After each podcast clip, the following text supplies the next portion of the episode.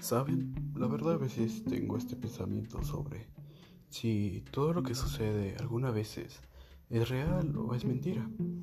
Sucesos, ocurrencias, vivencias, todo eso es algo profundo que ocurre en la mente o realmente ocurre en esta vida. Así que, así que tomemos asiento, ¿no? Diría, digamos que esta vez iniciaremos algo distinto. Contaremos relatos, vivencias, todo aquello que tenga que ver con nuestro terror, terror psicológico, nuestra mente, como poco a poco se perturba. Eso será lo de aquí. Eso será nuestro, nuestro parque de diversiones.